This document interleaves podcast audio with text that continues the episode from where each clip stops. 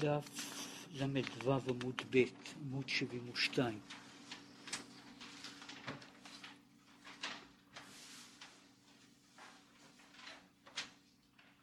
פרשה של השבוע הבא.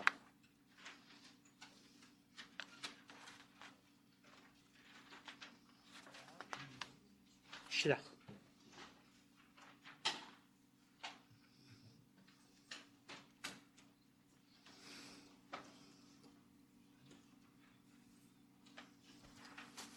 טוב, הפרשה הזו של שלח עוסקת בפשטות בבעיה של, זאת יש בה כמה נושאים, אבל אחד מהנושאים הוא העניין הזה, זה ההתחלה גם של, הנושא, זה המרגלים.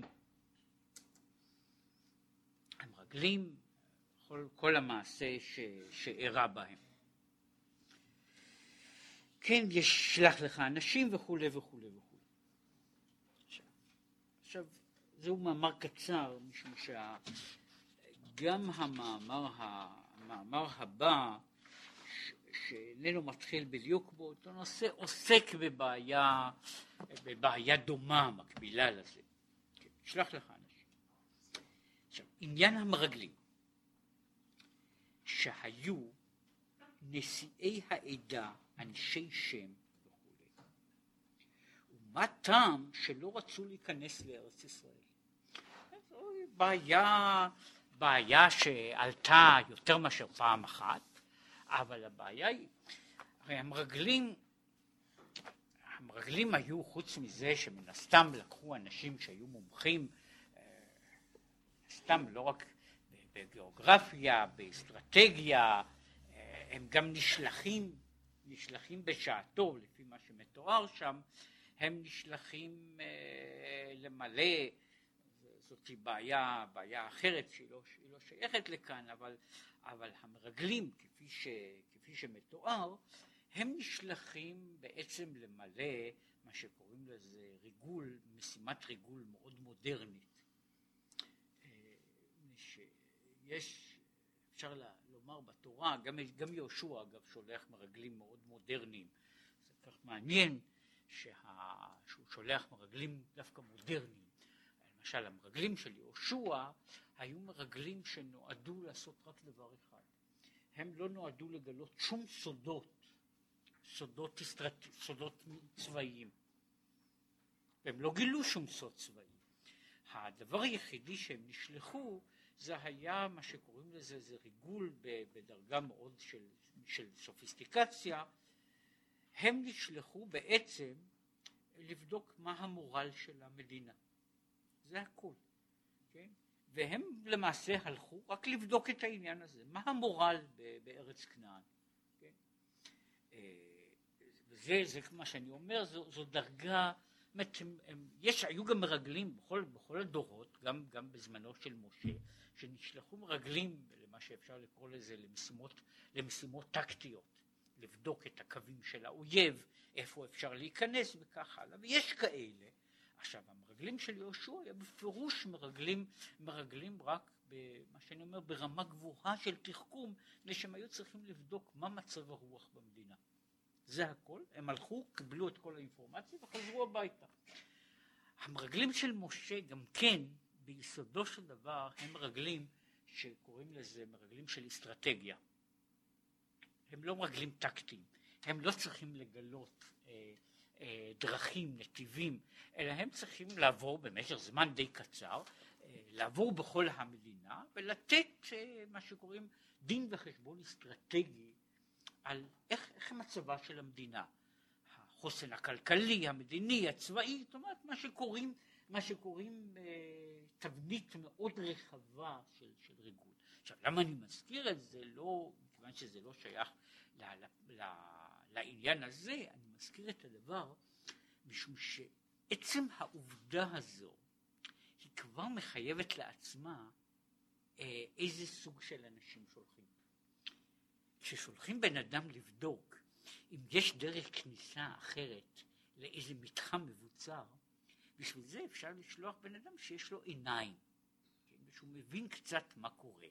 כששולחים בן אדם לבדוק מצב אסטרטגי של מדינה, הוא צריך להיות בעצמו בן אדם שיש לו מבט, שהוא יכול להבין דברים כאלה. עכשיו, גם אם לא היה כתוב בתורה שהם היו אנשי, כולם, כתוב בתורה כתוב שם שכולם אנשים, ראשי, ראשי אלפי בני ישראל הם. אומרת, הם היו אנשים, וכמו שבתורה תמיד הביטוי, אנשים זה מה שאנחנו היינו קוראים אישים. זאת הם כולם היו אנשים בדרגה גבוהה מאוד, כן, שאותם שלחו אה, לעשות, את ה, לעשות את הפעולה הזאת. עכשיו, אלה הם האנשים.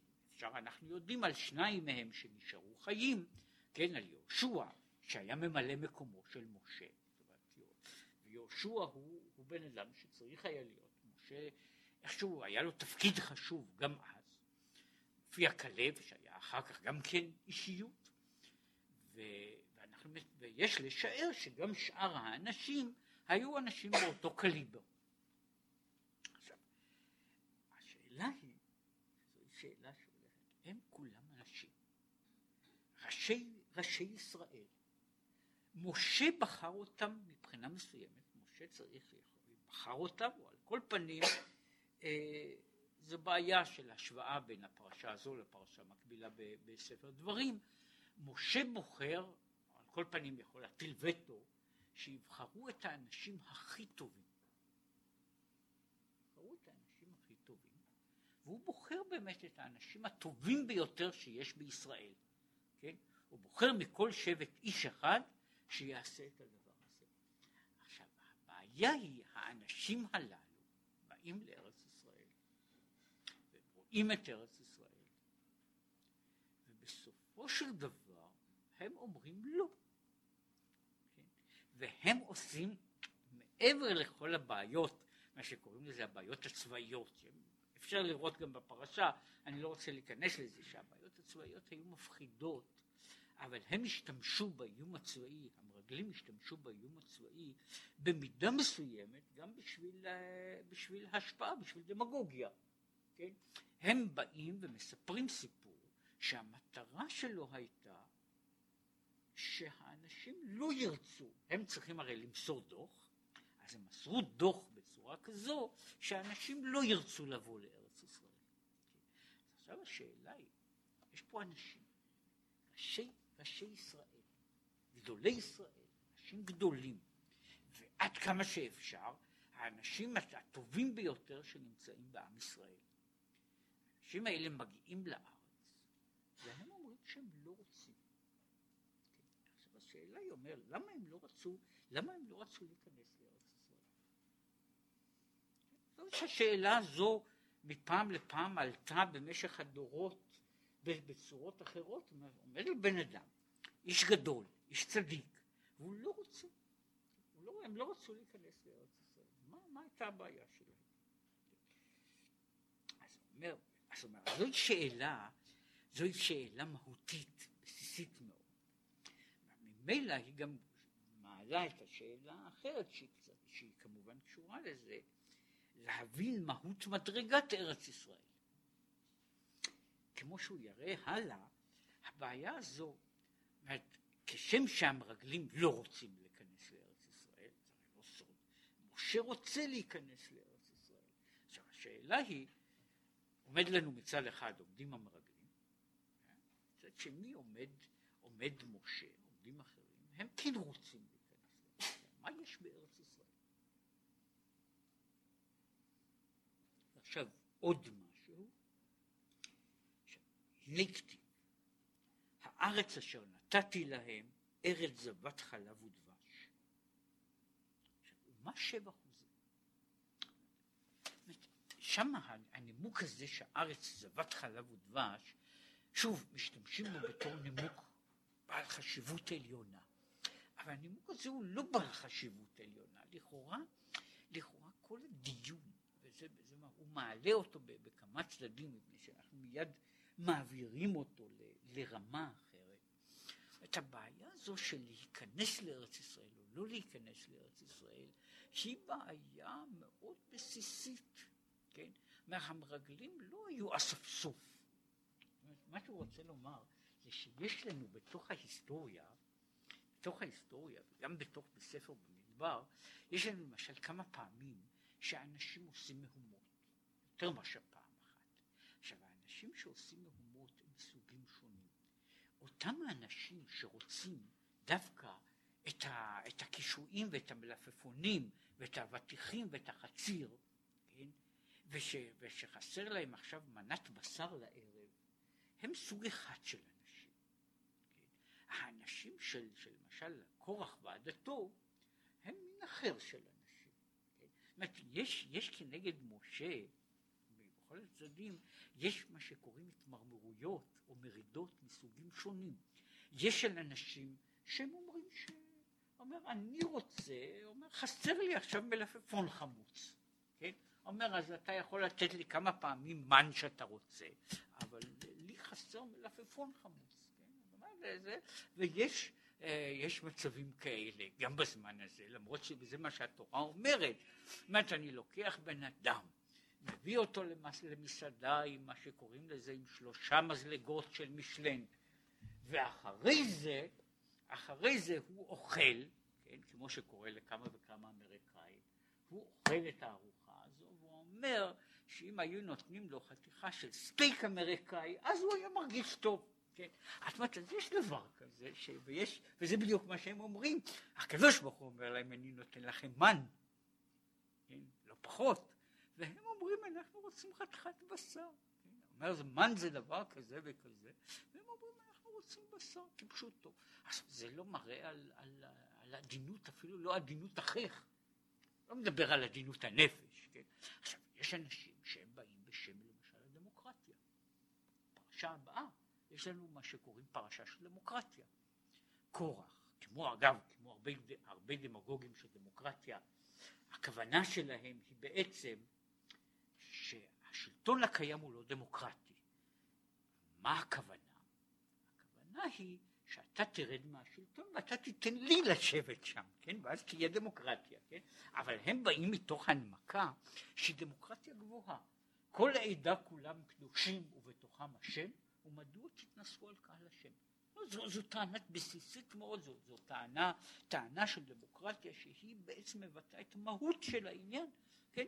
כל העדה כולם קדושים, יש עדה קדושה, מה יש לכם להתנשא? אז, אז יש, פה, יש פה סוג של דיון, אומרת, מהדיון של הקישואים עד לדיון של כל העדה כולם קדושים, זה לא אותם אנשים, ובאמת האנשים שבאים עם קורח הם באמת ראשי, ראשי אלפי ישראל, הם אנשים שהם עומדים בדרגה גבוהה מאוד, ולא משנה מה, מה הנטיות או מה הסטיות שלהם, אבל האנשים האלה הם אנשים שחושבים ומדברים ברמה אחרת. עכשיו, מה שהוא מעמיד פה הוא שהמרגלים לא היו איזה, מה שקוראים אספסוף. כמה אנשים, אנשים פחותי מעלה, ששלחו אותם לאיזה מקום, ובסוף אה, אה, נבהלו, פחדו, החליטו שהם לא רוצים לעשות דבר כזה. הוא שולח את האנשים הכי טובים שיש לו, אז מתברר שיש להם איזו רתיעה מהותית מהעניין הזה, והם לא רוצים, והם עושים כל מה שהם יוכלו כדי שלא לבוא לארץ ישראל. כן? עכשיו העניין הזה הוא לא כולו חדש, הוא, הוא, קיים, הוא, uh, הבעיה הזו במאה ויותר ממאה השנים האחרונות עולה בכמה וכמה צדדים וצורות, ושוב, למין הרמה הנמוכה ביותר. יש uh, סיפור מפורסם שמספרים שאיזה איזה יהודי, יהודי פשוט בא, בא, בא, בא מן ה, מבית המדרש מאוד מאוד מודאג ואומר לאשתו שהוא שמע דבר נורא המגיד בא ואמר שהמשיח יבוא. אם המשיח יבוא, כולם יבואו לארץ ישראל. אומר, מה אנחנו נעשה? נצטרך לארוז את כל החבילות, את כל, את כל הדברים, למכור את כל הרכוש ולבוא לארץ ישראל. כן? ואז האישה מנחמת אותו, אומרת לו, אל תדאג בעלי, אתה יודע שיהודים היו להם הרבה צרות, היה פרעה, היה המן, אז גם משיח יעבור. כן? עכשיו, זאת אומרת, אז היו תמיד אנשים כאלה, היו אנשים כאלה, אבל יש גם אנשים אחרים. יש אנשים אחרים שיש להם הנמקות מסוג אחר, כן? וכמו שנראה פה, ההנמקות פה יותר דומות להנמקות של ג'ורג' שטיינר, מאשר להנמקות של, ה, של היהודי ההוא. זאת אומרת, יש פה הנמקות ברמה אחרת. זאת אומרת, הוא אומר, מי הם האנשים הללו? האנשים הללו הם ראשי אלפי ישראל, כן? וכשהם אומרים, אנחנו לא רוצים, זה, זה מפני שיש להם, יש להם איזה, איזה גישה אחרת לכל העניין. מה זה ארץ ישראל? עכשיו, מכאן באה לכאורה קפיצה, אבל זו לא קפיצה, אלא היא גישה בעצם לנושא בעיקרו, בשלימותו. זאת אומרת, אנחנו, מפני שזה מאמר קצר, הוא לא, אין פה פיתוח אה, תיאורטי שלם, אלא יש פה פיתוח של הנושא ככה. אך צריך להבין, והנה, כל המצוות המעשיות, רובם ככולם, תלויים דווקא בארץ ישראל. אם אנחנו מסתכלים על המצוות, רוב המצוות המעשיות קשורות בארץ ישראל. ובפרט ענייני זרעים וקודשים. עכשיו, זה נכון, אנשים לא יודעים את זה, כולם יודעים שיש תרי"ג מצוות. מספר מפחיד. מתוך תרי"ג המצוות, מספר המצוות שהוא רלוונטי בכל מקום, בכל זמן, הוא הרבה, לא, לא 270, אלא למעשה הרבה פחות מזה. עכשיו, אם מוצאים מזה כל מיני מצוות שהן אפשריות, אבל לא ממשיות, כן? אז מתברר שמספר המצוות המעשיות שקיימות, זאת אומרת שלוקחים מתוך 613 מצוות, יש חלק, זה, ההערכה היא בערך, שבערך חמישית מן המצוות היא רלוונטית בכל מקום. חמישית. אולי פחות. עכשיו, מדוע? מפני שהמצוות, המצוות, המבנה הכולל של המצוות קשור במידה רבה בארץ ישראל ובבית המקדש. אומרת, כל הסטרוקטורה של תרי"ג מצוות בנויה מסביב לעניין הזה, כל השאר הוא אה, רק אה, אה, חלקים. עכשיו הוא רק מאיר פה, הנכל מאיר.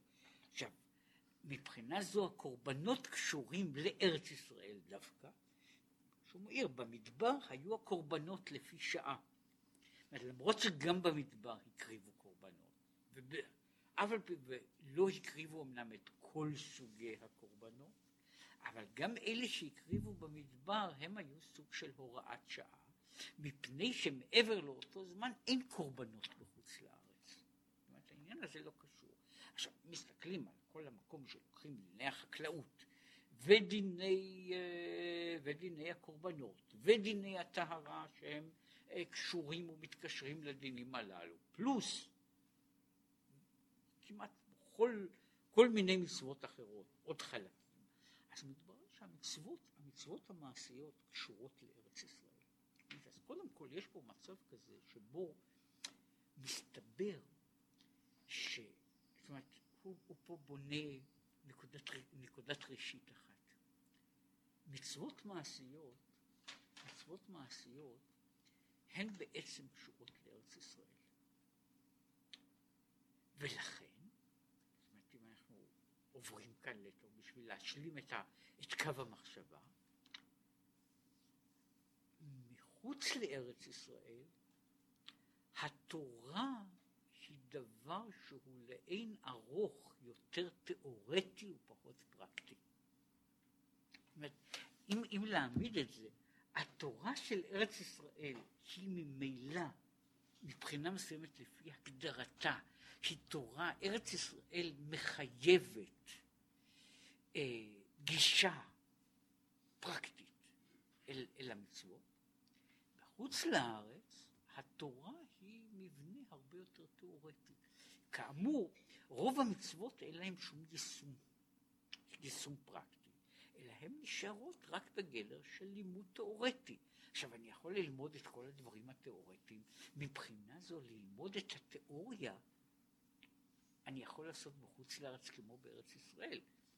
אין לי, אין לי שום בעיות. את הפרקטיקה קשורה, מתברר שהפרקטיקה של התורה קשורה בארץ ישראל בצורה מאוד מאוד מאוד מאוד חיונית. כאן יש לנו כבר סוג מסוים של הבחנה בין, בין ארץ ישראל וחוץ לארץ, לאו דווקא גולה במובן, ה, במובן ה, נאמר, הטכני של המילה. גולה במובן של, של הגזירה, של השעבוד, של הצרות, אלא גולה, ב, לא, אלא חוץ לארץ. חוץ לארץ וארץ ישראל הם שני עולמות מבחינתו, מבחינת של התורה. ארץ ישראל היא העולם של התורה שמקבל צורות מעשיות, בחוץ לארץ, בחוץ לארץ יש לתורה מופע שהוא לאין ארוך יותר תיאורטי. נקודה. עכשיו הוא אה, מגיע שוב, כמו שאמרתי, מפני שהמאמר הוא קצר, הוא גם מדלג אה, עניינים. הנה כתיב, כי לא על הלחם לבדו יחיה האדם, כי על כל מוצא פי השם יחיה האדם. זה, ה... זה הפסוק בתורה.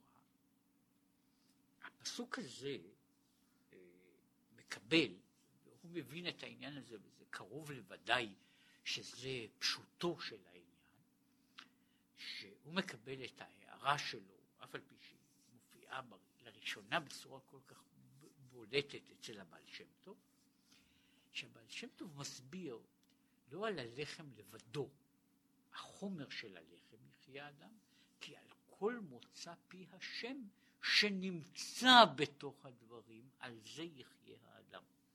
זאת אומרת, לא, האדם איננו חי מן הלחם, אלא מכוח החיות האלוקית, מוצא פי השם, שמכוח זה יחיה האדם.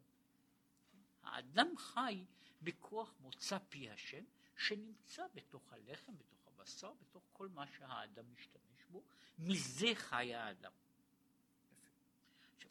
זה, זוהי, זוהי אמירה שהיא נותנת מה שקוראים הסבר, כאילו החיות שלנו איננה תלויה בהכרח בחומרם של הדברים, אלא בתוכם, בפנימיותם, עד לנקודת ניצוץ האלוקות שבהם.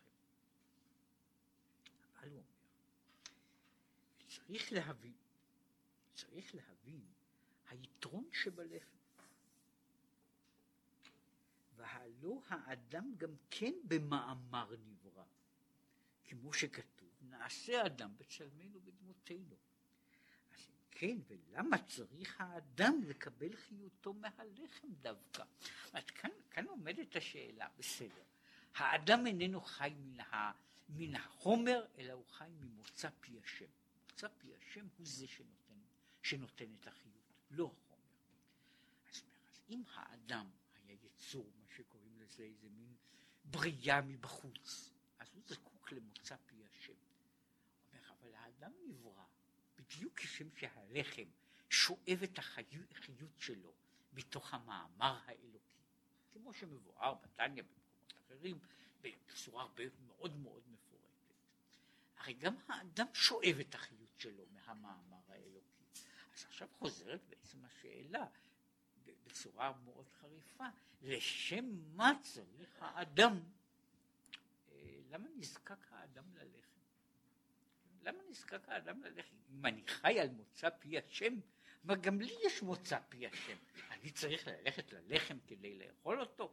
מה, למה, למה, במאמרים אחרים, הוא מדבר על זה בצורה הרבה יותר חריפה, על בעיה שהיא אה, מבחינה מסוימת בתיאוריה של ביולוגיה ושל פיזיקה, היא בעיה מציקה כל הזמן.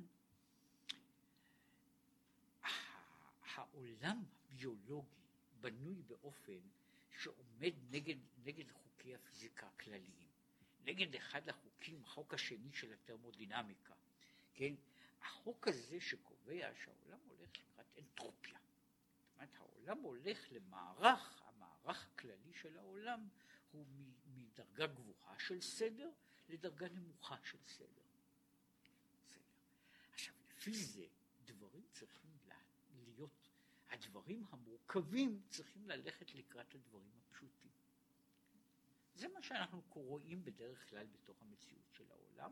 דברים מתפרקים, כולל אה, נאמר אה, יסודות רדיואקטיביים, הם יסודות שבהם אה, אטום מאוד מורכב מתפרק במשך הזמן לחלקים יותר פשוטים. כן? וזהו חלק מדרך הטבע וזה אחד החוקים הכוללים של המציאות. עכשיו בביולוגיה, בכל מה שמערכות של החיים, אנחנו עומדים בפני מערכת הפוכה, והמערכת הזו היא הפוכה מכל הצדדים. כן? היא הפוכה מזה שדברים, שדבר צומח, הוא מתחיל מדבר קטן ונהיה יותר ויותר גדול. אבל הוא גם תלוי בבעיה אחרת של ביולוגיה. כל בדרך כלל, למרות שיש כמובן זה הולך הלוך ושוב, אבל המבנה הכולל של החיים בנוי על זה שיצורים בדרגה גבוהה חיים מזה שהם אוכלים יצורים בדרגה יותר נמוכה. נכון, אמרתי ש, שמבחינה של, של, של, של כל הסדרים, הסדר הזה הוא לא, הוא לא אוניברסלי, אבל הוא, כל, הוא כללי, זה הסדר הכללי. צומח, שהוא דרגה הרבה יותר גבוהה של ארגון, חי מהדומם. כן? החי חי מן הצומח, והאדם אה, חי מזה שהוא אוכל את הלחם ואת הבשר. כן? עכשיו פה יוצא שנוצר דבר שהוא במובן הזה, בבחינה הזו, הוא נגד, המצ... נגד ה... המבנה הכללי של הטבע. כשאני מעלה אותו, אני מעלה אותו משום שהוא עומד בהקבלה, הוא בהקבלה די שלמה לשאלה שהוא שואל. השאלה הזו, מדוע יזדקק האדם שהוא יצור גבוה, מדוע צריך האדם לאכול לחם שזה דבר נמוך? כן? אז אני אומר, אותה שאלה שואל גם הפיזיקאי. אומרת, לפי, מבחינה של החוק הפיזיקלי, היה צריך להיות שה, שהצומח יחיה מן החי והדומם מן הצומח, כן? זה היה מבנה, מבנה, מבנה פיזי יותר, הרבה יותר נכון, הרבה יותר הגיוני. עכשיו, מדוע קורה שה... שה המבנה הוא שהיצור הגבוה נזקק ליצורים לדרגה יותר נמוכה כדי לחיות. כדי לחיות. עכשיו הוא מעלה את השאלה הזו, אומר, הנה לנו האדם. עומד, עומד יצור שהוא הגבוה ביותר במערכת, והוא צריך לאכול לחם. אז למה הוא זקוק ללחם? אז אם תאמר בגלל מוצא פי השם, אז מוצא פי השם ישנו גם באדם. אך העניין כי מוצא פי השם שבדומם צומח חי הוא עניין הרפ"ח ניצוצים שנפלו בשבירת הכלים. הכוח המחיה של העולם החומרי הוא בעצם הניצוצים שנפלו בשבירת הכלים. הם חומר הבנייה של מציאות העולם שלנו. את העולם שלנו נבנה מן החומרים הללו. אומרת, מבחינה זו, אם, שוב, אם להעמיד את זה בצורה הכי פשוטה, והארץ הייתה תוהו ובוהו. מתוך התוהו ובוהו, הקדוש ברוך הוא עושה עולם. קודם הוא יוצר את התוהו ובוהו. מה שנקרא בלשון הקבלה, זה כבר הסברתי כמה פעמים, שהאופנים שמבטאים דברים, יש, יש סגנון אחר של המקרא, סגנון אחר של המשנה וסגנון אחר של הקבלה, שבאים לדבר באותם נושאים. ביסודו של דבר, התוהו שקודם לתיקון, החושך שקודם לאור, הוא אותה בעיה של השבירה שקודמת, שקודמת לעולם שלנו, זה שבירת הכלים, שהיא מאורע בטרם היות עולם, בטרם היות עולם. עכשיו, מן הכלים השבורים מן הניצוצות הללו, הקדוש ברוך הוא כאילו מרכיב את העולם.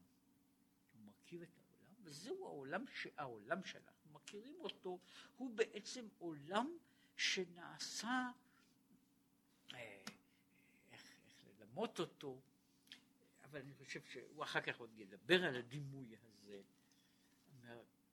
איזה מין עולם כזה, ורואים אותו בכל מיני מקומות, יש ארמון, ארמונות שנפלו, ארמונות שנפלו, והם פזורים כהריסות מסביב, ומסביב לזה יושבים איכרים שמנסים, לוקחים, משתמשים באבנים שהיו שייכות לארמונות, ובונים מהם כל מיני מקטעות. כן? אה, אם מישהו הולך, אפילו, אפילו בעיר העתיקה, אפשר לראות עוד דברים כאלה, שיש פה ושם חלקים שנלקחו מתוך ארמונות של כך וכך שנים, ושהם נכנסו כחלקים בבתים, בבתים מודרניים שהם בכלל לא, הם, הם בכלל לא ארמונות. כן?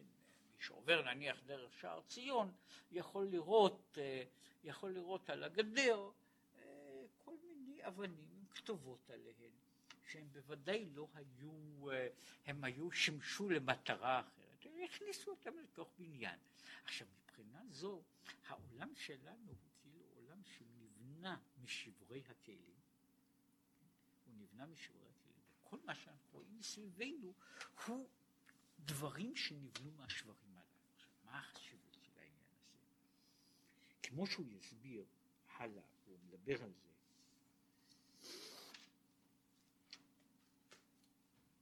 העולם שלפני השבירה, העולם הזה שאירעה בו שבירת הכלים, מה שנקרא לזה עולם התוהו, העולם של, הוא עולם שמהרבה בחינות הוא לאין ארוך גבוה יותר מאשר עולם התיקון.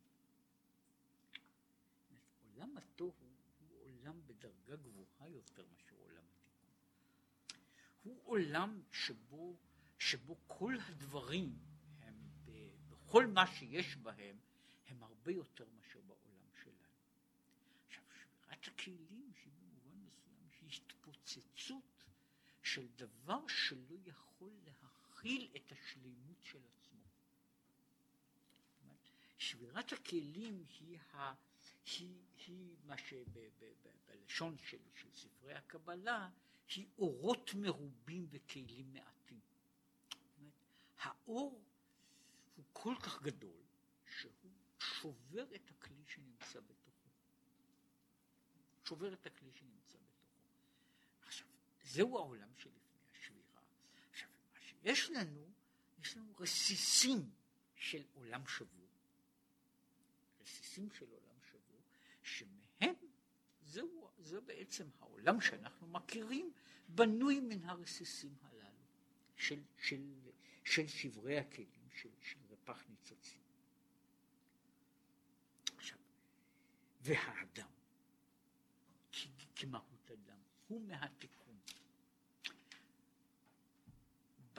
בחלקו לפחות, ככל שהחלק של האדם, האדם בכלל, שייך לעולם התיקון, לעומת העולם שמסביב לו, נשמת האדם שייכת לעולם התיקון יותר מגופו, מבחינה מסוימת היחס שיש לנו בין הנפש והגוף הוא גם כן היחס בין הניצוץ, בין הניצוץ ובין, ה, ובין הניצוץ השבור של השבירה שהוא גופנו, לבין הנפש שהיא שייכת לעולם התיקון.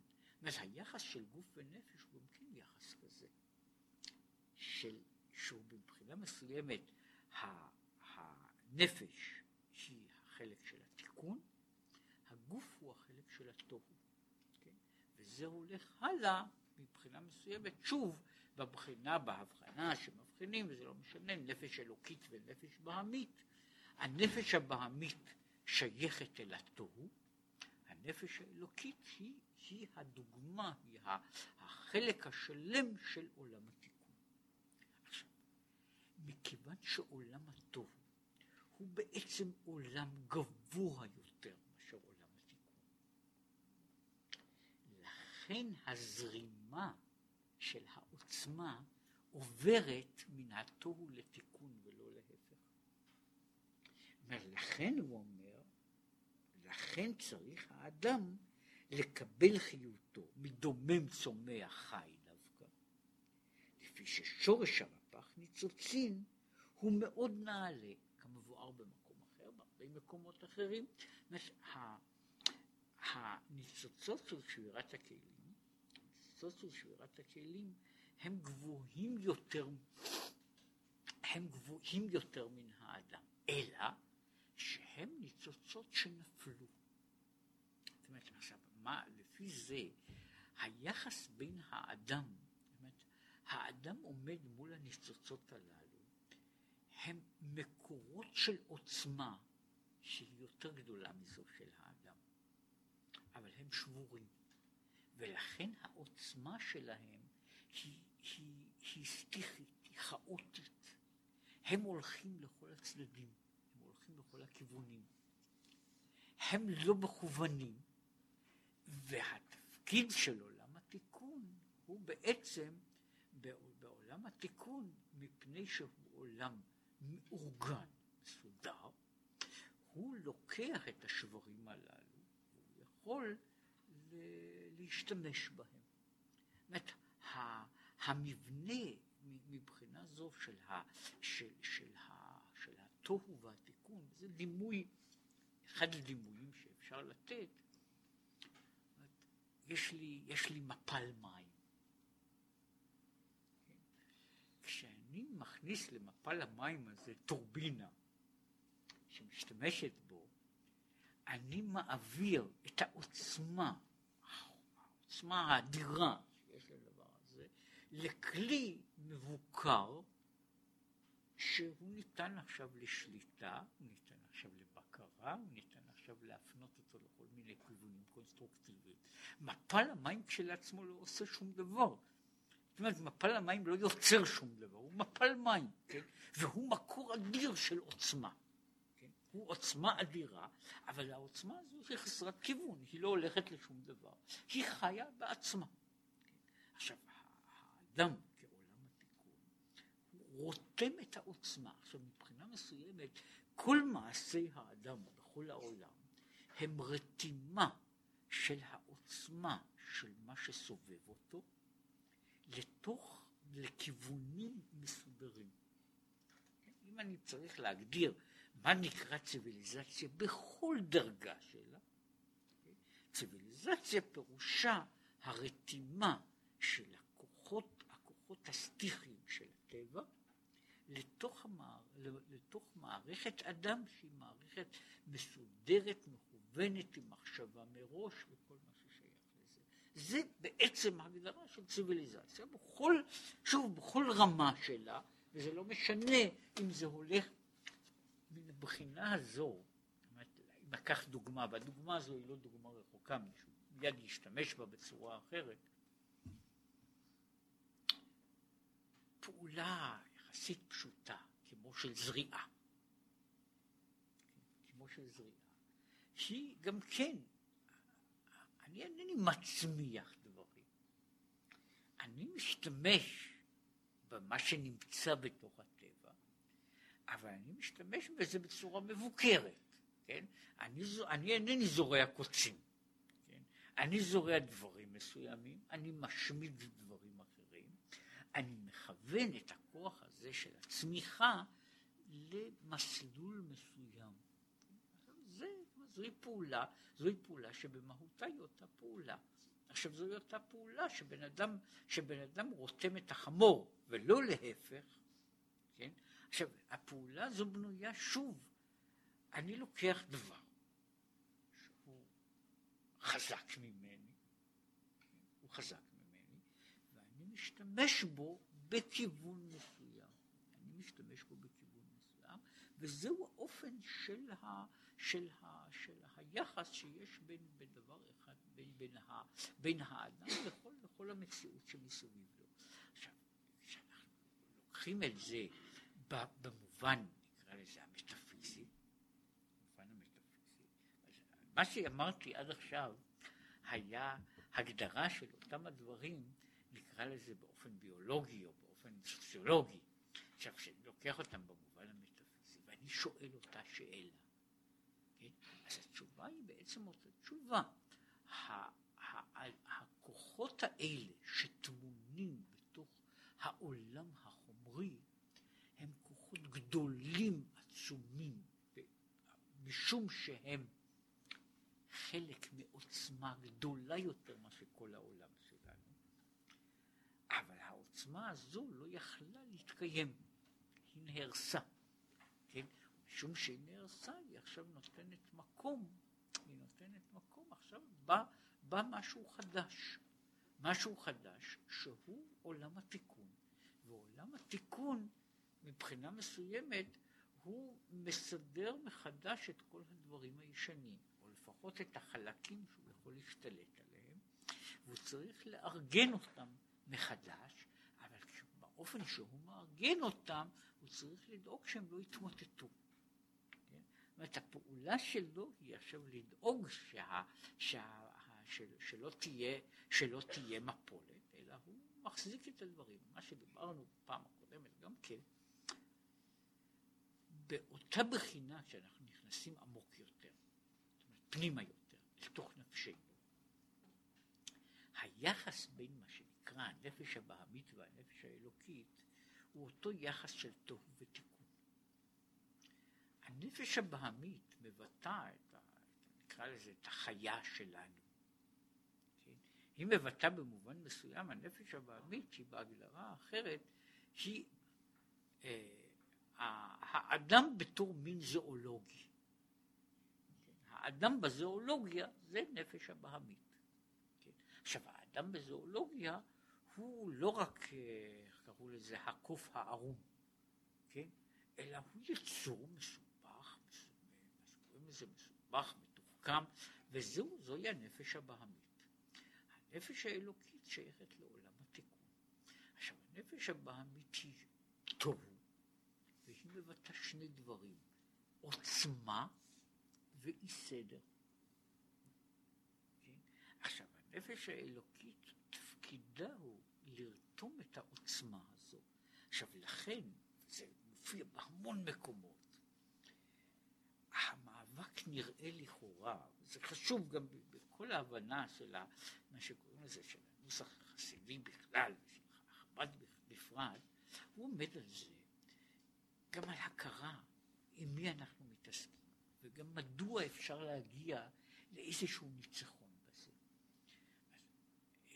כמו שסיפרתי, זה ברור שהעוצמה של הדחפים של הנפש הבהמית הם לכאורה אדירים. העוצמה היא עוצמה אדירה. כן? לכאורה הנפש האלוקית היא לא מגלה פרץ כזה של כוח.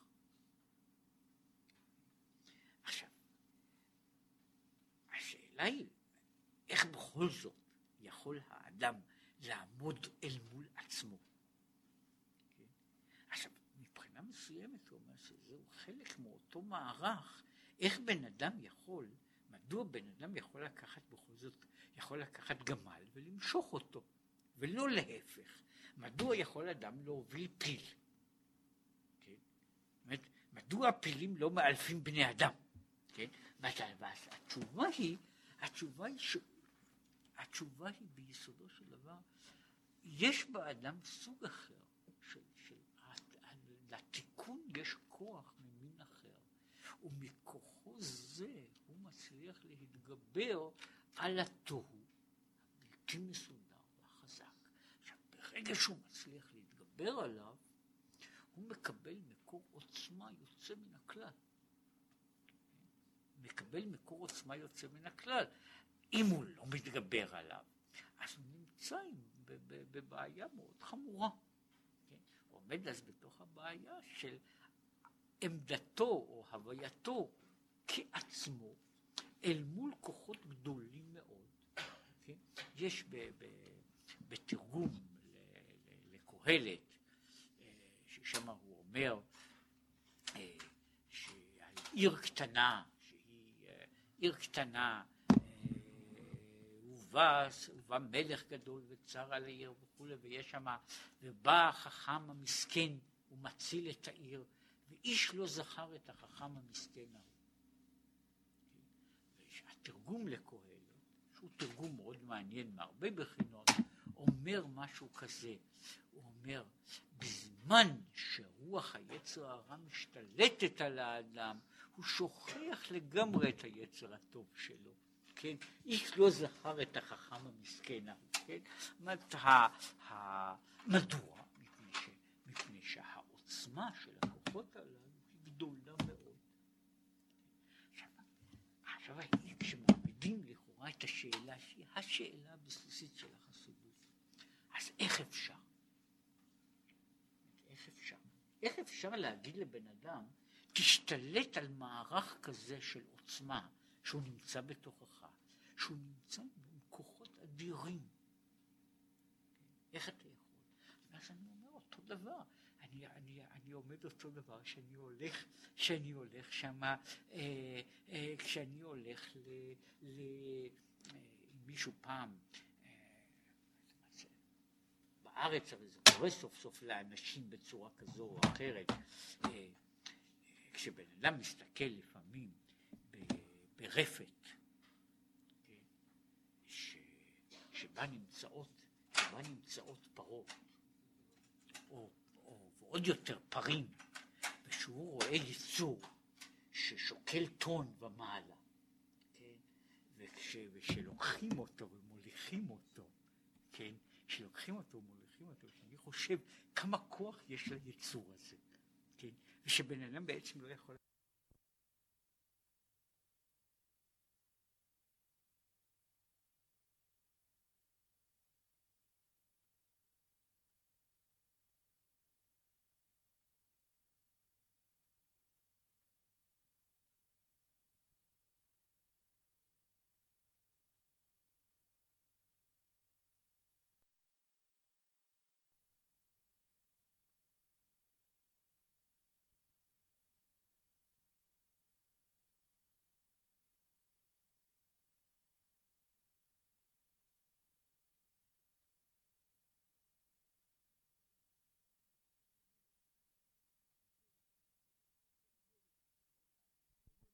אותם, מוליכים אותם, מחזירים, מוליכים אותם למרעה, מחזירים אותם הביתה. עכשיו בעצם זוהי אותה בעיה, איך בן אדם יכול לעשות עם כל הבהמות שיש לו בלב?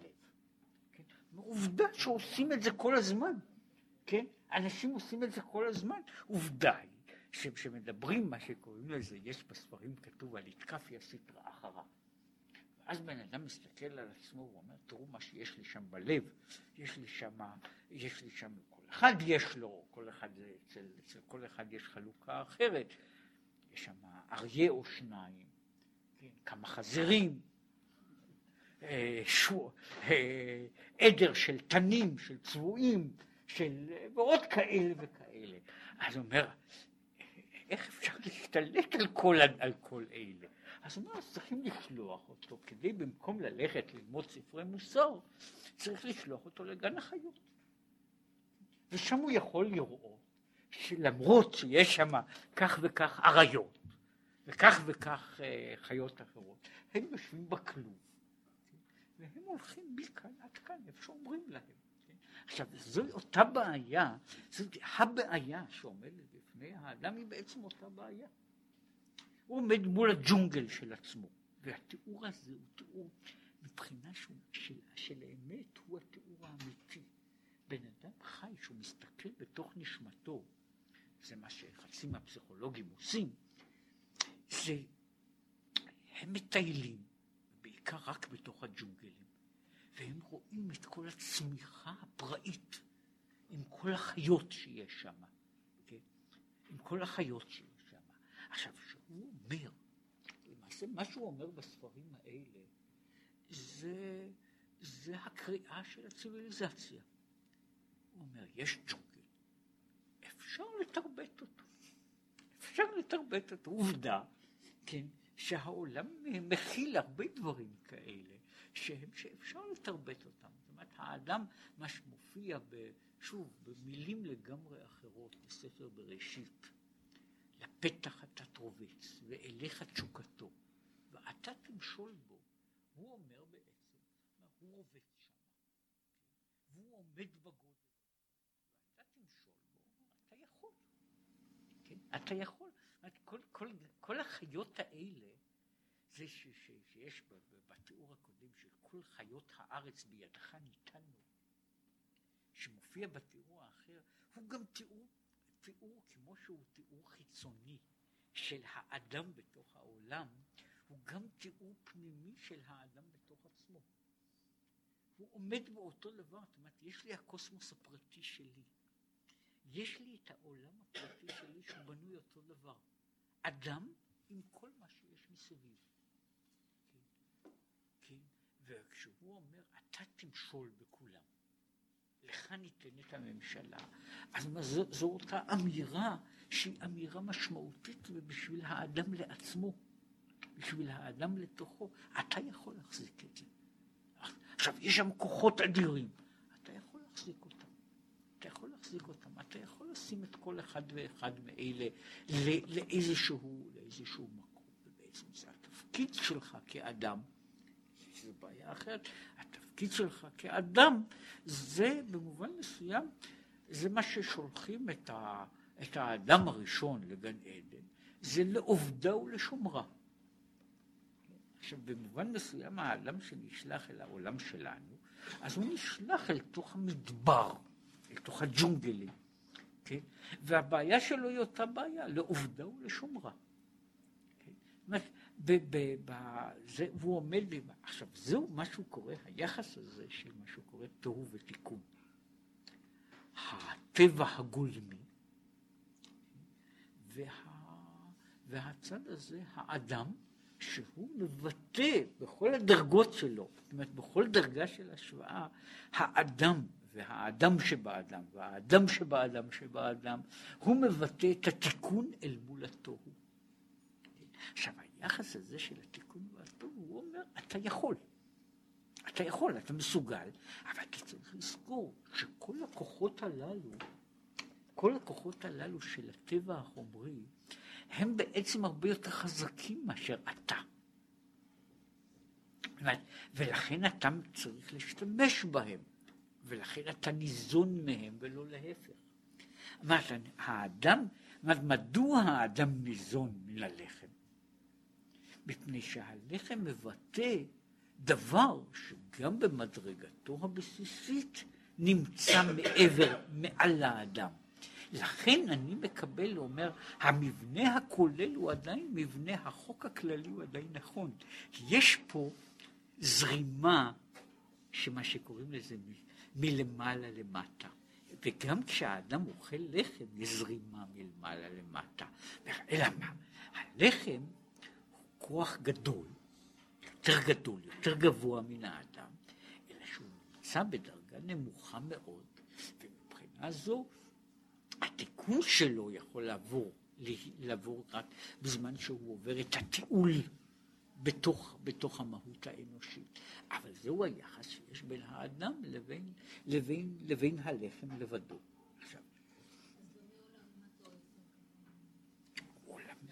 עולם יותר עליון, עולם יותר, שכל מה שיש בו הוא במעלה יותר גבוהה. עכשיו, נשבע, כן. והסברתי, יש, ואגב, התיאור הזה שאמרתי של הארמון שנפל, זה תיאור עתיק מאוד, תיאור עתיק מאוד, שהוא, שממנו יש גם מסקנות. אחת המסקנות היא שאיך אני יכול לשחזר ארמון שנפל? איך אני משחזר אותו? אז אחד הדברים שאני משחזר הוא בערך ככה. אותם החלקים שנשארו עומדים הם החלקים שהיו למטה. ככל שהחלק היה במקור גבוה יותר, הוא עכשיו נפל רחוק יותר ועמוק יותר. וזהו, זאת אומרת, החוק הכללי הזה הוא נכון. כשנפל הארמון הבסיסי, החלקים הגבוהים שלו נפלו יותר רחוק ונפלו ונשקעו יותר עמוק. וכשאני צריך לשחזר אותו, אני צריך לדעת שהחלקים האלה הם היו החלקים הכי גבוהים. עכשיו, מבחינה זו, כשאני מנסה לשחזר, על פי האמת, על פי דרך האמת, אותם החלקים של העולם שנפלו רחוק יותר ועמוק יותר, הם אלה שהם גם חזקים היו במקורם, גדולים יותר ומפוארים יותר וחזקים יותר. כן? ולכן נשאר משהו מזה, נשאר בהם, למרות שהם עכשיו רחוקים ושקועים באדמה. כן? עכשיו היחס הזה הוא שוב, ככל שיש, שיש הכוחות הללו, הם כאילו יותר רחוקים, הם מבחינה מסוימת, יש להם פוטנציאל יותר גדול.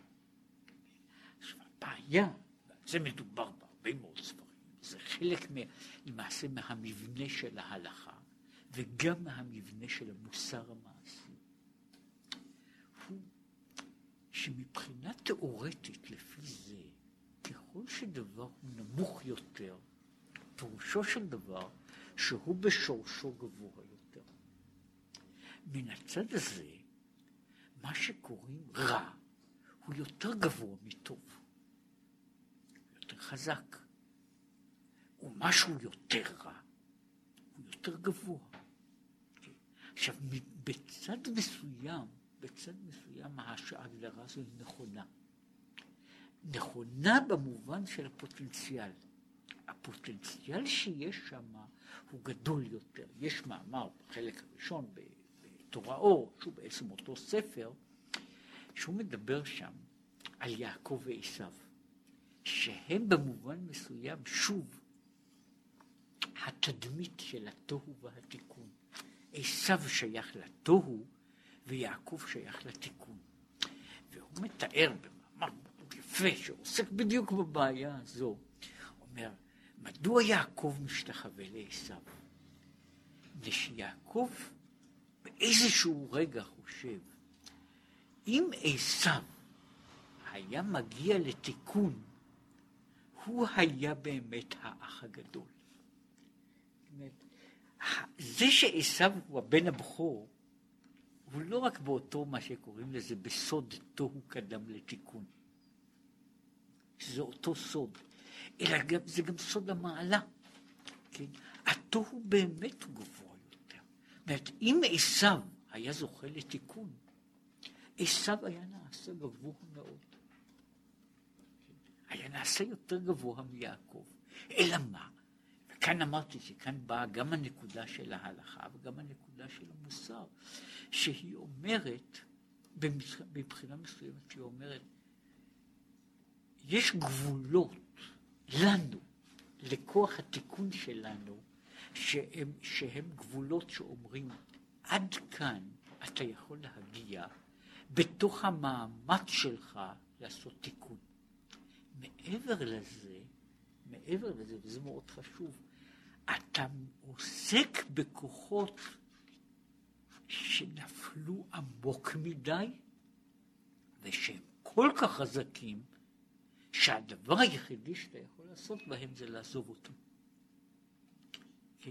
אתה יכול לעזוב אותם, מפני שאם אתה תתחיל להתעסק בהם, כן, הם יהרסו אותך, משום שהם כל כך חזקים.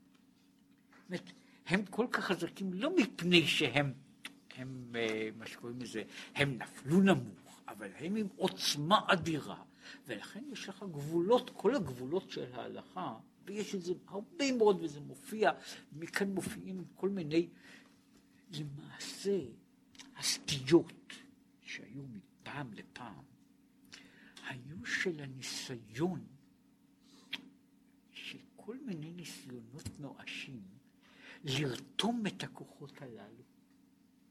כן? כל הנוסח, גם השבתאי וגם הפרנקיסטי, של מה שקראו של מצווה הבאה בעבירה. וכיוצא בזה הרבה מאוד. הם היו כולם בנויים על אותו עיקרון. יש לי פה איזה מקור אדיר של עוצמה. אם אני הייתי יכול להשתמש בו, כן, אז אני יכול לשנות עולם שלם. כן? כאן, כאן עומדת גם האזהרה, כן, שאומרת, העולם הזה הוא מעבר לגבול היכולת להשתמש בו. זאת אומרת, מה שיש בו, ההרס, הדבר היחידי שאתה יכול לעשות זה אל תיגע בו. אל תיגע בו. אומר, זה אה, בעצם, זה רק הקדוש ברוך הוא לבדו יכול לשקם את הדברים הללו. רק הוא לבדו יכול לשקם את הדברים הללו. מעבר, מתחת לזה, זאת אומרת, מעבר לגבול מסוים, אף אחד לא יכול, לא יכול לנגוע בזה. יש במובן מסוים, זה, זה, הייתי, אני רוצה לקחת שתי דוגמאות לאותו, לאותה בעיה עצמה, ב, ב, ב, בשני תחומים שהם לא מאוד רחוקים.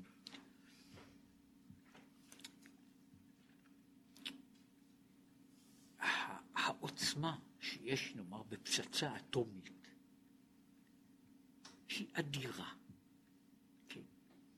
עכשיו, הבעיה היא שהיא כל כך גדולה, שכשלעצמה אין אני יכול לרתום אותה בשביל להניע, נאמר, את האונייה שלי או את, ה, או את האווירון שלי. מה שעושים זה עושים דברים מאוד מאוד מאוד מאוד מוגבלים. עכשיו, אני יודע שיש שם יותר עוצמה. אני יודע שהביקוע של, מה שיש בכור אטומי הוא דבר, מה שקוראים חלוש וקלוש, לעומת מה שאני יכול לעשות בביקוע גרעיני שלם. אבל זה הגבול של יכולתי להשתלט על העוצמה הזאת. אני לא יכול לכלוא אותה. אילו הייתי יכול להחזיק אותה ולכלוא אותה, אז הייתי, הייתי יכול לעשות דברים גדולים. אלא מה? אני עומד פה בפני דבר שאני לא יכול לכלוא אותו. ולכן, הדבר, הדבר הטוב ביותר שאני יכול לעשות זה לא לנגוע בו. אני עומד, אני עומד ואני מתרחק, ויש פה, יש אותו, אותו שלט אזהרה שנמצא בפני חומרים רדיואקטיביים, שהוא מגדיר לי,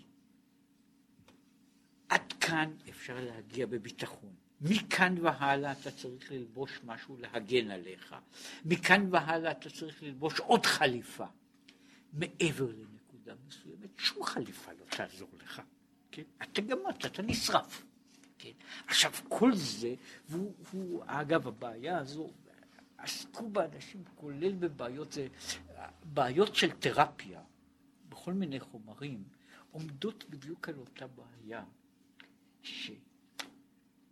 שתיאורטית, תיאורטית אני יכול הייתי לעשות, להגיע להישגים הרבה יותר גבוהים עם חומרים אחרים. אני יכול לעשות, אם אני מנסה לרפא מישהו בהקרנה, אני יכול לעסוק, אני יכול להכניס רמה הרבה יותר גבוהה של קרינה. אבל אני לא יכול להשתלט, הגוף לא יכול להשתלט עליה. מה שיקרה לי יהיה, יהיה שבירה של, ה, של, של, של המציאות הזו. עכשיו, כאן, כאן אני עומד במקום הזה שיש לי גבולות שאומרים לי, עד כאן אתה יכול להיכנס. עכשיו, מבחינה מסוימת, מה שנקרא גבולות ההלכה, הם בסך הכל גבולות כמו שיש במקום שנכנסים למעבדה כזאת. כן? יש כל מיני שלטים שאומרים, יש שלט שאומר כאן יש קרינה. יש שלט שאומר, כאן יש קרינה שאפשר להשתלט עליה. כן? משהו, בחלוקה שהוא מחלק, נקרא לזה, בין החולין והאסור. עולם החולין כשלעצמו הוא גם כן עולם כזה של תוהו. הוא הסביר שזה עולם של תוהו. אלא מה? בעולם הזה, אתה, על העולם הזה אתה יכול להתגבר. אתה יכול להתגבר, אתה יכול לרתום אותו לעבודה מועילה, ולכן אתה עושה בו דברים. אוכל אותו, אתה שוטר אותו, אתה אפילו עושה בו מצווה. עכשיו, יש עולם ששם אתה לא יכול לעשות שום דבר. כן? עכשיו, והגבולות של זה הם גם כן גבולות, יש דברים שעושים אותם, מה שקוראים, שאני יכול לעבור עליהם רק בשעה עם סיכון, עם דרגת סיכון גבוהה מאוד. זאת אומרת, אותה תפיסה, למשל, שיש מצוות, שבזמן שיש סכנת נפשות, מותר לאדם לעבור עבירה. כן? אז היא עומדת אותו, אותו דבר, כמו שאנשים לוקחים בזמנים מסוימים. אני לוקח תרופה שהיא במקרה אחר היא קטלנית, אבל כאן אני צריך, אני לוקח רעל כדי לעבור על דבר מסוים. עכשיו, יש רעלים שאי אפשר לעבור אותם.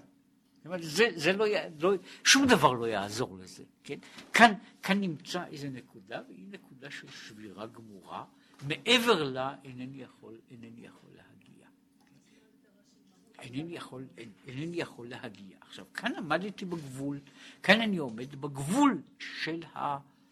כאן אני עומד בגבול הזה של, של הדברים, שבעצם כל גבולות ההלכה הם גבולות ההלכה. עכשיו, אותם הגבולות הם גם מה שקוראים לזה הגבולות של המוסר המעשי. מה זאת אומרת? הגבולות של המוסר, מה שקוראים לזה, של מה שקורה בנפש האדם.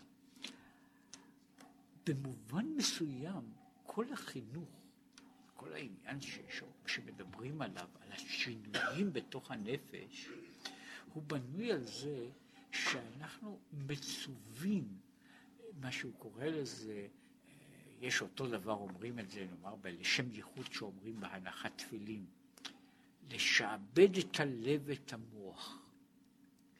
עכשיו, מה שאני עושה הוא, אני לוקח חלק מסוים מן העוצמה המהותית, ואני רותם אותה. אני רותם אותה בשביל מטרה, בשביל לעבוד את הקדוש ברוך הוא. עכשיו, יש חלקים שאני עומד מולם, ואני יכול בסך הכל להגיד, עם הדבר הזה אל תתעסק. עם הדבר הזה אל תתעסק, מפני שהעוצמה שלו היא יותר מדי גדולה. וכאן נמצא הבעיה, והבעיה הזו נמצאת אצל כמה וכמה אנשים בכל מיני דרגות. והיא היא, היא, היא אחת הבעיות, הוא אומר ככה, הנפש האלוקית, ההגדרה שלה היא במובן מסוים שהיא תיקון. לכן הנפש האלוקית היא במהותה שפויה. הנפש הבהמית היא, ואמרתי את זה כבר, את הנפש הבהמית, אם הייתי צריך להגדיר אותה במונחים, במונחים נפשיים, הייתי אומר, במקרה הטוב היא כמו בן אדם שיש לו, עבר תהליך של אמנזיה, של שכחה. כן? אז הולך לו בן אדם, והוא רק שכח לאן הוא הולך. הוא שכח מה שמו, הוא שכח איפה הוא. עכשיו, כשאני אומר, במובן הזה, הוא אומר, מה אני, לא, מה אני עושה כשאני נתקל עם החומר, עם החומר בעולם?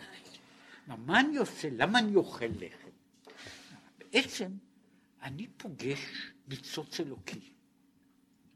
אבל הניצוץ האלוקי הזה נפל, הוא שכח את שמו. הוא שכח את הכתובת שלו. הוא לא יודע כבר שהוא ניצוץ אלוקי, הוא לא יודע לאן הוא שייך. והוא מסתובב כמו שמסתובב חולה של אמנזיה, מסתובב, ולפעמים אפילו מנסה לבנות לעצמו חיים אחרים. מנסה לבנות לעצמו חיים אחרים. כן, יש כמה רומנים על העניין הזה, ש, שאולי מישהו פה קרא, יש כמה ספרים על הנושא, כמה סרטים על הנושא הזה, שאולי מישהו ראה, אבל הבעיה הזו היא בעיה, זאת אז אני עומד עם הדבר הזה, ואני בא אל הניצוץ האלוקי, ואני מנסה לאט לאט להזכיר לו, אתה יודע מי אתה? אתה יודע לאן אתה שייך? ואני מנסה להעמיד אותו לאט לאט להחזיר אותו למקור, כן? להחזיר אותו למקור. אחרי שהוא סבל, מה שקוראים לזה, מה שקוראים שבירת הכלים, היא במובן נפשי זה התמוטטות עצבים, כן? זה התמוטטות עצבים, אני אומר, זה עולם שעבר, עבר קטסטרופה של התמוטטות עצבים.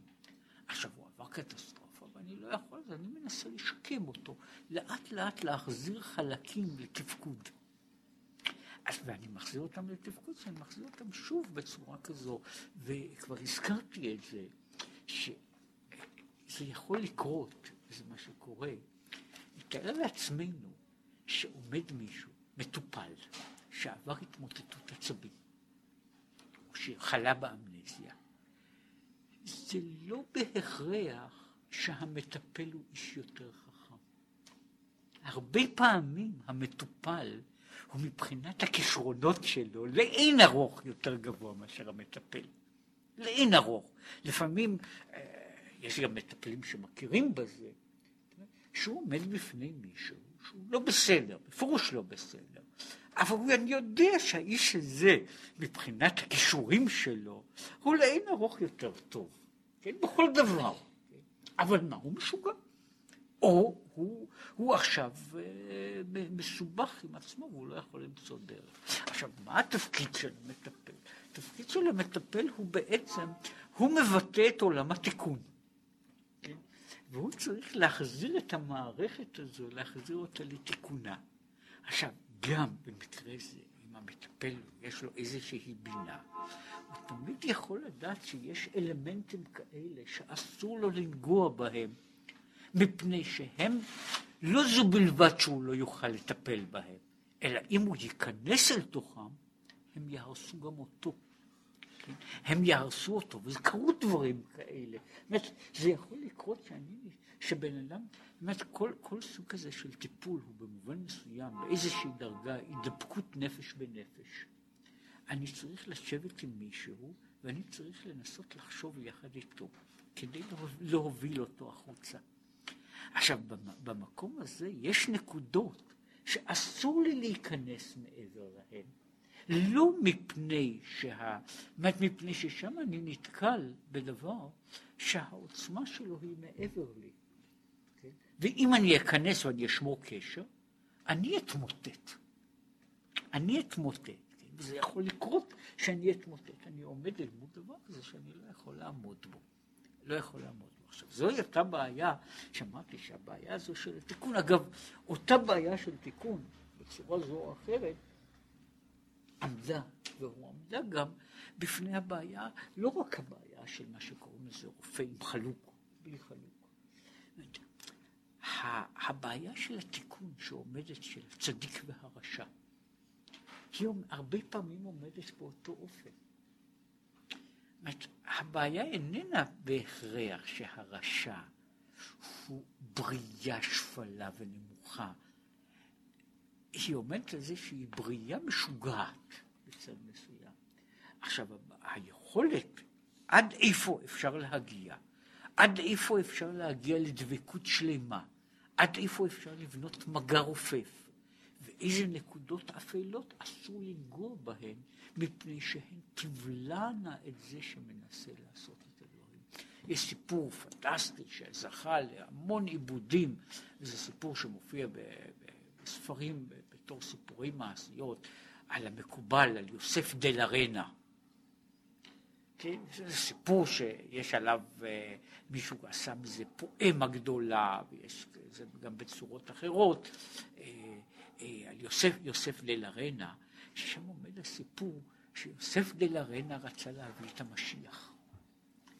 והוא הצליח לשבות את, את השטן בצורת כלב ולמשוך אותו. כן? וברגע האחרון הכלב הזה אומר לו, תיתן לי משהו קטן במתנה. כן?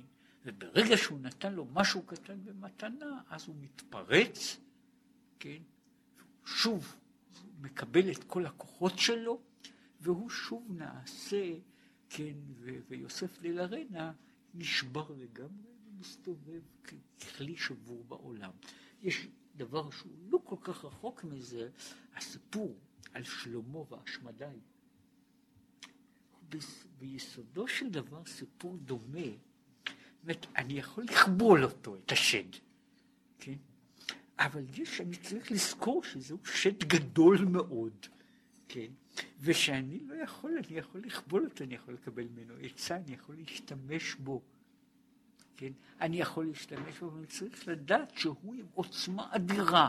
וברגע שאני מנסה לעבור מעבר לגבולות שלי, אז התיאור שם, הוא לוקח את שלמה ומעיף אותו לקצה האחר של העולם. ונגמר שלמה. עכשיו, הבעיה הזו, הבעיה הזו שמסביב לה, הוא אומר, זה הסיפור, הסיפור הזה, איך לקרוא לזה, הוא סיפור ההרפתקה הזה, הוא הסיפור של כל החיים שלנו. כן? שבצורה זו או אחרת אנחנו עומדים אל מול הדברים הללו בעולם ובתוך עצמנו, ואנחנו עובדים בעבודה הזו של הניסיון להביא אותם לאיזה התקנה, לאיזה תיקון, לאיזה, לאיזה שינוי. אני רק רוצה לגמור את המשפט, שהוא פה אומר את הדבר הזה. וכמו כן, עניין ירידת הנשמה לעולם הזה השפל, דווקא. למה יורדת הנשמה, שהיא דבר כל כך יפה, יורדת לעולם הזה ומתלבשת בתוך הגוף הזה?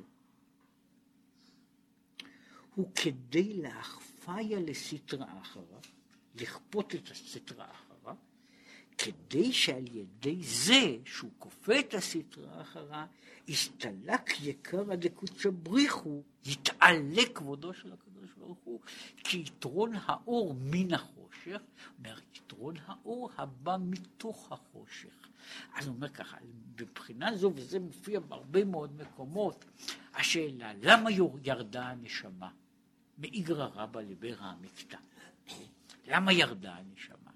אז התשובה היא שזו ירידת צורך עלייה.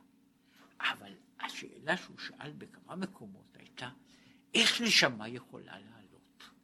נשמה היא הדבר, הדבר האצילי ביותר שישנו.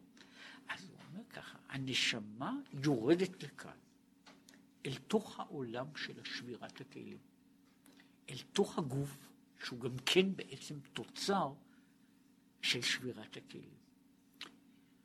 אם היא מצליחה לתקן אותו, היא מקבלת עוצמה שהיא מעל ומעבר למה שיש לה בכל מדרגה שהיא יכולה להיות בה. כן?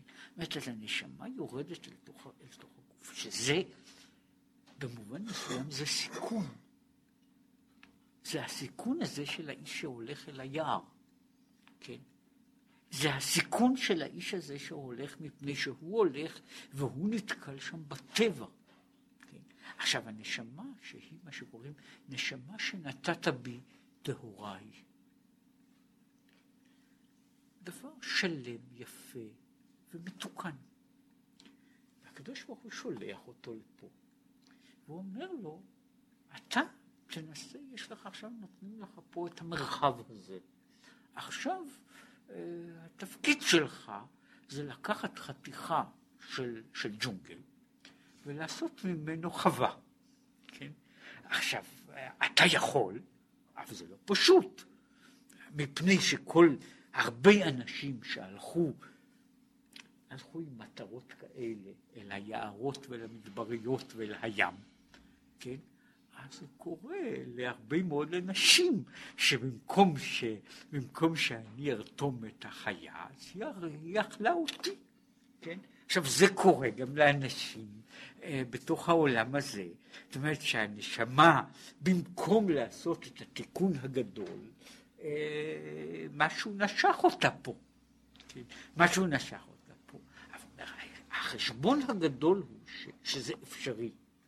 זה לא החשבון. לכן ירדה הנשמה לגוף. אגב, אני רק רוצה, כדי שלא להשאיר את הדבר, מכאן גם אפשר לראות את, ה, את המהלך של המחשבה, של הבעיה בין הרוחני והחומרי, בין חוץ לארץ וארץ ישראל, שהוא עומד על אותה בעיה, הכניסה אל החומר היא תמיד כניסה לסיכון ולסיכוי. והשאלה של הערכה היא בעצם על מה שמדובר פה. הסיפור הזה הוא בעצם סיפור שעומד, הוא, הוא בעיה אוניברסלית של, ה, של, ה, של היחס הזה בין הדברים. כן? הוא, הוא בעיה, ש, כמו שהוא אומר, הוא מגדיר אותה פה בצד אחד. באופן שהוא מגדיר אותה, המסקנה שלה היא ברורה, אבל היא לא פשוטה. היא לא פשוטה, וזה מה שפה מתואר. בכל העניין הזה הוא התיאור איך הדברים הללו, איך הדברים הללו נעשים, איך אני, האדם בתוך העולם, האדם בתוך המציאות, החקר היהודי בתוך המציאות, החקר היהודי בתוך המציאות, בתוך הבעיה, בתוך חלק פרטי של אותה בעיה עצמה, זה בעצם אומר, זה בעצם הרקע של כל הסיפור הזה של המרגלים. הסיפור הזה של המרגלים הוא ביסודו של דבר הוא דיון תיאורטי ברמה גבוהה. כמה אפשר, כמה מותר, כמה כדאי לסכן. כן? רק אני רוצה להגיד דבר שהוא פה לא, לא, לא אומר אותו והוא נמצא במקום אחר. אומר, הגמרא אומרת שכל מה שאמרו המרגלים היה אמת. כל מה שהם סיפרו על הארץ היה נכון. שהם אמרו שהיא ארץ אוכלת יושביה, זה היה אמת. זה היה אמת. זה ארץ מסוכנת. מסוכנת לגוף, מסוכנת לנשמה. והם אמרו שלא כדאי לקחת את הסיכון. שלא כדאי לקחת את הסיכון. והשאלה בעצם הייתה, נכון, הבעיה הייתה שהארץ הזו היא נוראה, כן? היא נוראה. אומר, וכשאלה שעמדו שם אומרים, עלו נעלה, ו... זו הייתה שאלה. הוא אומר, כדאי לקחת את הסיכון. אבל זה שזה, זאת אומרת, הבעיה הזו היא בעיה לא פשוטה. הבעיה הזו. זאת אומרת, הבעיה הזו אומר, זה לא כאילו שמה שהוא מתאר את זה, המרגלים אמרו שורה של השמצות של שקר. המרגלים אמרו רק אמת. כן? הם אמרו אמת, והייתה שאלה, עכשיו יש בעיה שעומדת על שיקול. על השיקול, מהו הסיכוי מול הסיכון. כן? והמרגלים אופיים, לפי נפשם, לפי מהותם, אמרו שלא כדאי לקחת את הסיכון.